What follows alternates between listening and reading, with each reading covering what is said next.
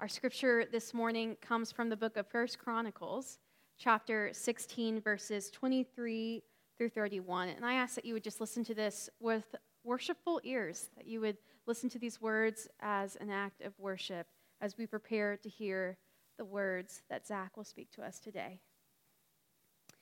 Sing to the Lord, all the earth. Proclaim his salvation day after day.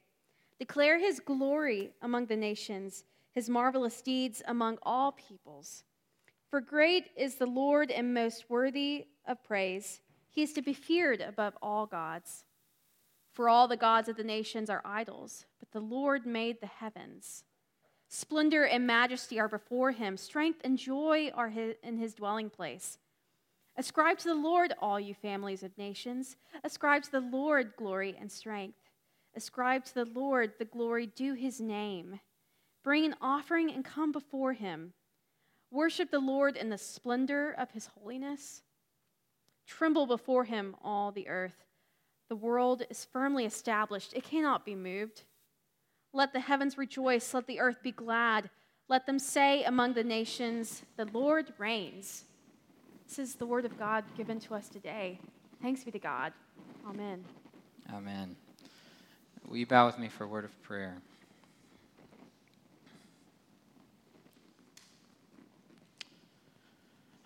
Wonderful God, it is our honor to be in your presence today, uh, to be able to sing songs of worship, of thanksgiving, of remembrance, uh, and to hear from you, Spirit, as you speak to our hearts. Uh, please, please penetrate every heart. Uh, you have the ability to speak a message that is different for each one of us, but is according to what we each need to hear. So we ask that you do that uh, in the strong name of Jesus. Amen. Well, good morning, everyone. Thank you. How are you doing? Good. I hope you had a happy 4th of July. I brought my America socks. So um, I wear them all the time, but, um, but it's 4th of July this time, so. Uh, well, um, my name is Zach Anderson, if I haven't met you yet, uh, and I'm proud to serve as one of the pastors here at Covenant. Um, and, uh, and so this morning I get to preach to you. Jason's out of town, and we're going to be talking about the spiritual discipline of worship. We've been going through a series this summer called Nurture, uh, and it's the idea that um, through our spiritual disciplines, we nurture our relationship with God, right? We give care to it uh, and grow closer to God through it. And also, in our practice of spiritual disciplines, we are nurtured by, uh, by being with God. So, uh, worship uh, is as defined by Google Dictionary. Yes, not Merriam Webster, Google Dictionary. I'm a millennial and I decided to own it this morning. Uh, worship is defined as the feeling or expression of reverence and adoration for a deity. The feeling or expression of reverence and adoration for a deity. Uh, another way that I like to define worship is the act of putting something in the highest place of value in your heart. When you worship something, you are uh, actively putting it in the highest place of value in your heart. This morning, we're going to talk about how worship uh, it is worship music, like we were just singing. Uh, it is hearing the word, and it is celebrating with the saints together in fellowship at church. Uh, but worship goes on Sundays, uh, and it goes beyond just singing. So we're going to talk about that. And uh, brothers and sisters, worship is so important. Uh, it is our eternal occupation. The Bible tells us that we're going to, for those who uh, have Christ, we will get to spend eternity with Him in heaven. And He is so glorious, so majestic. We will be singing songs of praise uh, for eternity. So, where are we this morning in the scripture? We've been reading, uh, Madison read to us First Chronicles 16. Um, and so, I want to give you a little background where we are in history. Uh, so, King David, uh, he's king over Israel at this time, and they're having a big celebration. David has just successfully returned the Ark of the Covenant of the Lord. The Ark is what held the Ten Commandments. It was a sign of the covenant between God and Israel, where God said, You shall be my people, and I shall be your God. And so the ark has, has returned to Israel. It had been captured by the Philistines and had dwelt among the Philistines for a while. It had stayed in this random Levite's house for a while. That's a different sermon, different story. But uh, after a long journey, it finally arrives back in Jerusalem. And everyone is ecstatic, and David is throwing a big celebration. Uh, King David, if you don't know, he, uh, he's very serious about worship. Uh, if you have read any of the Psalms, you know that David uh, wrote a vast majority of the Psalms. Um, the Psalms are songs or poems um, that some of them are laments, some of them are offerings of thanksgiving. A lot of them are worship songs, and David wrote a lot of those. Also, 1 Chronicles 23:30 tells us that David appointed Levites um, to serve. Their only job was to serve in front of the ark of the Lord, to sing songs of praise to God and offer thanksgiving every day, twice a day, morning and evening. David is serious about worship. And so here we are in chapter 16. David, uh, he wrote this worship song that Madison read a portion of for us. Uh, and he appointed Asaph and his associates, is what it says, to sing this song, to worship the Lord in this way. It's kind of like uh, if he were to hire Hootie and the Blowfish or Earth, Wind, and Fire, right? Marky Mark and the Funky Bunch. Asaph and his associates. They just had way worse band names back then. And so they're singing this worship song. Um, y'all know that song? Uh, it's a Disney song from Pinocchio, When You Wish Upon a Star. You know what I'm talking about? You ever pay attention to the words in this song? This song is crazy, okay? This is, this is what it says When you wish upon a star, makes no difference who you are. Anything your heart desires will come to you. What? I mean, if this person really believes that, then you know where's their where's their Ferrari? Why am I still driving a Nissan Sentra? If all I have to do is wish upon a star and anything my heart desires will come to me, there's a lot of stars in the sky, ladies and gentlemen. Endless wishes. Um, Disney and, and, and pop culture, they make some really bold claims in music, um, but that's not something that is isolated to secular music. In fact, we make a lot of bold claims when we sing worship songs. Have y'all notice that? You notice what we sang this morning? Uh, Alyssa said, Sing this and mean it. God, I look to you and I will not be overwhelmed.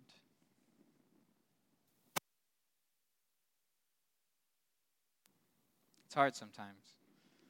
Um, what about unstoppable God? Do we really all the time believe that God is unstoppable? That I mean, when you look around in the world, the things that happen to us, there's a lot of darkness. A lot of bad things happen to a lot of good people. And yet we're supposed to sing these songs of worship that, that declare that God is unstoppable. It can be hard. We make really bold claims. And so this, uh, this passage says, yes, to sing to the Lord all the earth, proclaim his salvation day after day, but worship is more than just singing. It is singing, uh, but it's more than just singing. Everyone worships something. Whether they come to church and sing worship songs or they have no affiliation with God whatsoever, everyone worships something. And in verses 25 and 26, we're introduced to this concept of idols. It says, uh, there it is For great is the Lord and most worthy of praise. He is to be feared above all gods, for all the gods of the nations are idols. So I'm going to tell you something. We all practice idolatry right? And when we read this passage and we're like, okay, all the gods of the nations are idols. What, is, what are these idols that they're talking about? It's these maybe a statue carved of stone or wood. Uh, it could be a, an image graven on the wall or a painting. And the people would literally carve a statue and then worship it and say, This is my God, this is what takes care of me. Uh, it's insanity, right? Uh, that, you, you, you say, Zach, I don't practice idolatry.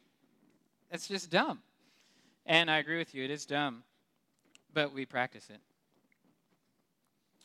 Remember the definition of worship? It's the act of putting something at the highest place of value in your heart.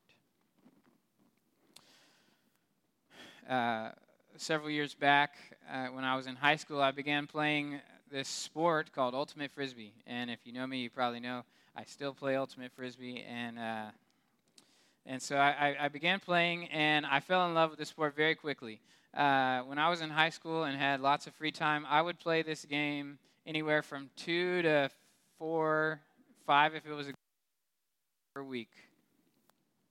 Like for several hours each time. I loved it. And when I wasn't playing, uh, I would be maybe, I did this training program to increase my vertical leap and my sprinting speed for Ultimate Frisbee. No, I was not getting paid to play Ultimate Frisbee, but I still put all this time and effort into it. I spent countless hours talking with my good friend Zach Harris about Ultimate Frisbee and the, the players in our group and different teams and who was better than who, all this stuff. And, uh, and I would watch highlight videos. I mean, it was, it was, uh, it was an all out addiction, right? I. I was into this thing. I loved Ultimate Frisbee. And, um, and so one day I was playing uh, and I was running as fast as I could after this Frisbee that my friend had thrown. And Frisbees, they float for a long time and they go in really high, really fast. And I'm sprinting as fast as I can. And I jump up, probably the highest I've ever jumped in my life, catch the Frisbee to win the game. And when I landed, I landed on the foot of my defender leg. And uh, friends, I destroyed my ankle. Destroyed it. Uh, I went to the doctor, an MRI. The doctor looked at Oh, wow. That's not what you want to hear from an ankle specialist when they're reviewing your ankle injury report. He said, Oh, wow. Um, so you have torn two ligaments and a tendon, and one of your, I just don't see it anymore. Like, you destroyed it. It's gone. Uh, I have a donor ligament. I call it George. My friends who are mean call it Georgette. Um, and George helps me to play the sport that I love uh, back to back to normal. Um, but when I got this news, I found out that it meant surgery it meant uh, like four months on crutches, several weeks in a walking boot, uh, and then a brace, and a long, long recovery, and a long time of not being able to do any ultimate frisbee, any sport of any kind, any training at all. And friends, when you look at your life, you can see what you love, what you worship by the effort that you put into it right? What are you talking about? What are you practicing? What do you spend your time doing? And so, Ultimate Frisbee and my success in the sport, my ability to play the sport, was an idol for me. I confess that to you. It was an idol for me. I loved it more than I love God. And, uh, and it came out in different ways. It came out on the field. If someone uh, broke the rules, I would get so angry if it, if it made me lose and someone cheated to make me lose, I would, I would yell at, at people over a game, a non professional sport. It is laughable. Uh, it was an idol for me. And when you heard me tell this story, I wonder if maybe you thought of something in your own life. It doesn't have to be a sport, but maybe you thought of something that you put in tons of time, tons of energy, tons of thought into uh, that's not God. And I want you to ask yourself if maybe you put this thing higher than God in your heart. Maybe you worship it. We all practice idolatry. What are your idols? So, idolatry is a very serious thing, and these, these people in the Old Testament, they would bring an offering uh, to this idol. They would make sacrifices to the idol.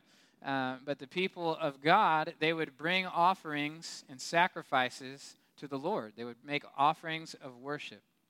Right, and verse 29 tells us, bring an offering and come before him. It's an instruction on how to worship.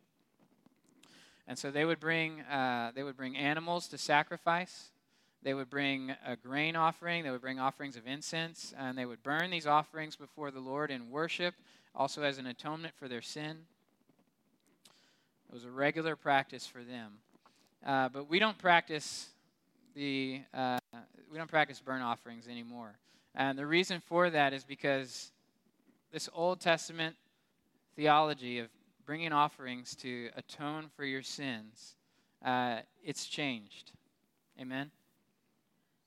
We have Jesus. And so it was setting up the story for Jesus to come and be the ultimate sacrifice, live a perfectly righteous life, die on the cross for your sins, for my sins, raised from the grave, and he paid the price once and for all. That price is lifted. So we don't have to make those kinds of sacrifices and offerings anymore. So you ask me, what kind of sacrifice, what kind of offering do we bring now? How does this apply to us today? I'm going to read to you a verse out of the book of Romans. If you have your Bible, turn to Romans chapter 12, verse 1. It'll be on the screen as well.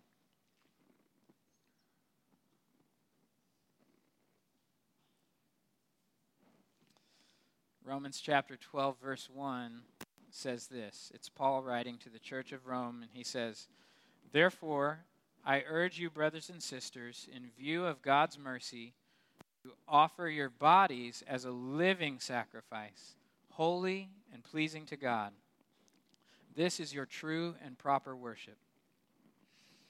So, Jesus has just come at this time He's come, he's died, he's resurrected, he's gone, ascended into heaven. And so we have this whole culture where the entire time prior to this, the people of God have been offering sacrifices of animals and of produce, right? And so they say, well, what do we do now? And Paul says, instead of worshiping by bringing an offering of an animal sacrifice, offer your bodies as a living sacrifice, offer yourself. And so this is how we worship God today beyond singing, beyond Sundays, we offer ourselves. So, what does it look like? Colossians 3 tells us that uh, in all that you do, do it as unto the Lord. You all heard that? In everything you do, do it as unto the Lord. What does that look like? Well, uh, go to work. You kind of have a couple options of how your day can go, right? You can you can do a good job. You can be a good employee. You can be a good coworker. You can treat your coworkers with kindness, with love and respect. Uh, or maybe if you're unsupervised, you have an option to, to kind of cut corners, do your job halfway. Uh, or if you are a supervisor of people or you have coworkers uh, who you don't like that much, you can treat them poorly. Now, which one do you think is an offering of a living sacrifice to the Lord? Maybe you don't have a job, maybe you're in school uh, or you play on a sports team and you interact with your friends at school, and you have an option to, uh, to give an offering of, of being kind to your classmates, of loving the outcast and taking time out of your day to speak to the outcast. Uh, or you have the option to join in with the bullies and make fun of the outcasts, to do a, a halfway job in your studies, to not do your homework. Which one do you think is a, an offering that's pleasing to the Lord? And so, worship can be an everyday thing. I hope you open your imaginations to what worship can be. Uh, but I want to invite us into, uh, into something specific because each of your lives looks different, but I want to invite us into something specific. Uh, for me, you know, I was talking about worship, uh, these bold claims in the songs. And sometimes, if I'm honest, friends, uh, when these songs are on the screen and I'm supposed to sing these lyrics, I'm just not there in that moment. You know what I'm, you know what I'm saying? Just not there in that moment. Um, and that's okay. But what do you do when you're not there? Uh, well, worship is a discipline.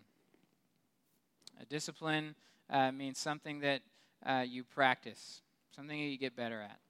Uh, people who maybe they become a Christian, you just became a Christian, and you're like, okay, I'm supposed to read the Bible, I'm supposed to pray, I'm supposed to worship.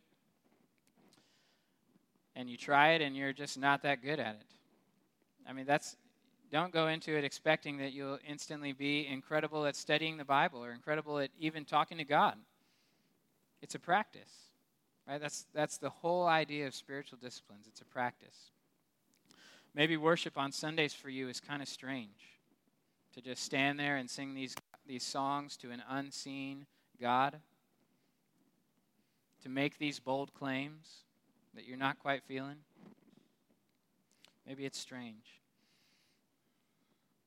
Hear this worship is something that we must practice, just like Bible study, just like prayer, just like our sports, just like martial arts, just like music, whatever you, you do, whatever your discipline is, your job, it's a practice. And so here's the invitation. Uh, this week, I invite all of us, uh, I'm going to do it with you, um, to do something that I tried yesterday and this morning. It was really powerful for me. I've heard this idea that it's good in worship to, to pray through a scripture. You heard that idea? Praying through a scripture? But I'll be honest, sometimes the language is a little different than how I normally talk. Psalms or in uh, even in this passage that we read today in Chronicles, the language is different than how I normally talk, and so there's a disconnect between me and God that happens when I try and understand what the passage is saying. Uh, and so I want to invite us. This is something I did yesterday and this morning. Each day this week, dedicate five or ten minutes of every day um, specifically to worship, not to not to Bible study, do that too, not to prayer, do that too. Although worship and prayer go hand in hand often, but just to worship by writing our own psalm. Writing our own psalm. Uh, and so you might to me, Zach, I'm not a good writer. I'm not articulate. That doesn't matter. You're not writing for me, right? You're writing for God. And so it could be one sentence, it could be a whole page, whatever the cry of your heart is, in your own language, the natural language of your heart. Don't try and sound like the Bible. Don't try and sound like a preacher or some scholar. Just an offering from your heart. Each day, write your own psalm. It doesn't have to rhyme, it doesn't have to go to music.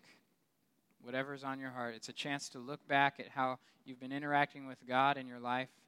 Uh, it was powerful for me to, to look at how God and I have been interacting recently uh, and to, to pour out my heart to Him in honesty. Friends, worship is more than singing, it's more than going to church. Worship is an everyday thing. If you hear nothing else, hear this. Be encouraged that just because you aren't good at worship or you're not comfortable with worship now, doesn't mean you should give up. It's a practice. It's a practice. So I encourage you, just like anything else, practice the spiritual discipline of worship this week, every day. And next week, let's come back here together uh, and let's see how it has prepared us to sing these songs of praise, to make these bold claims about God and how He is moving and active in our lives. We join in that with me? Okay, let's pray.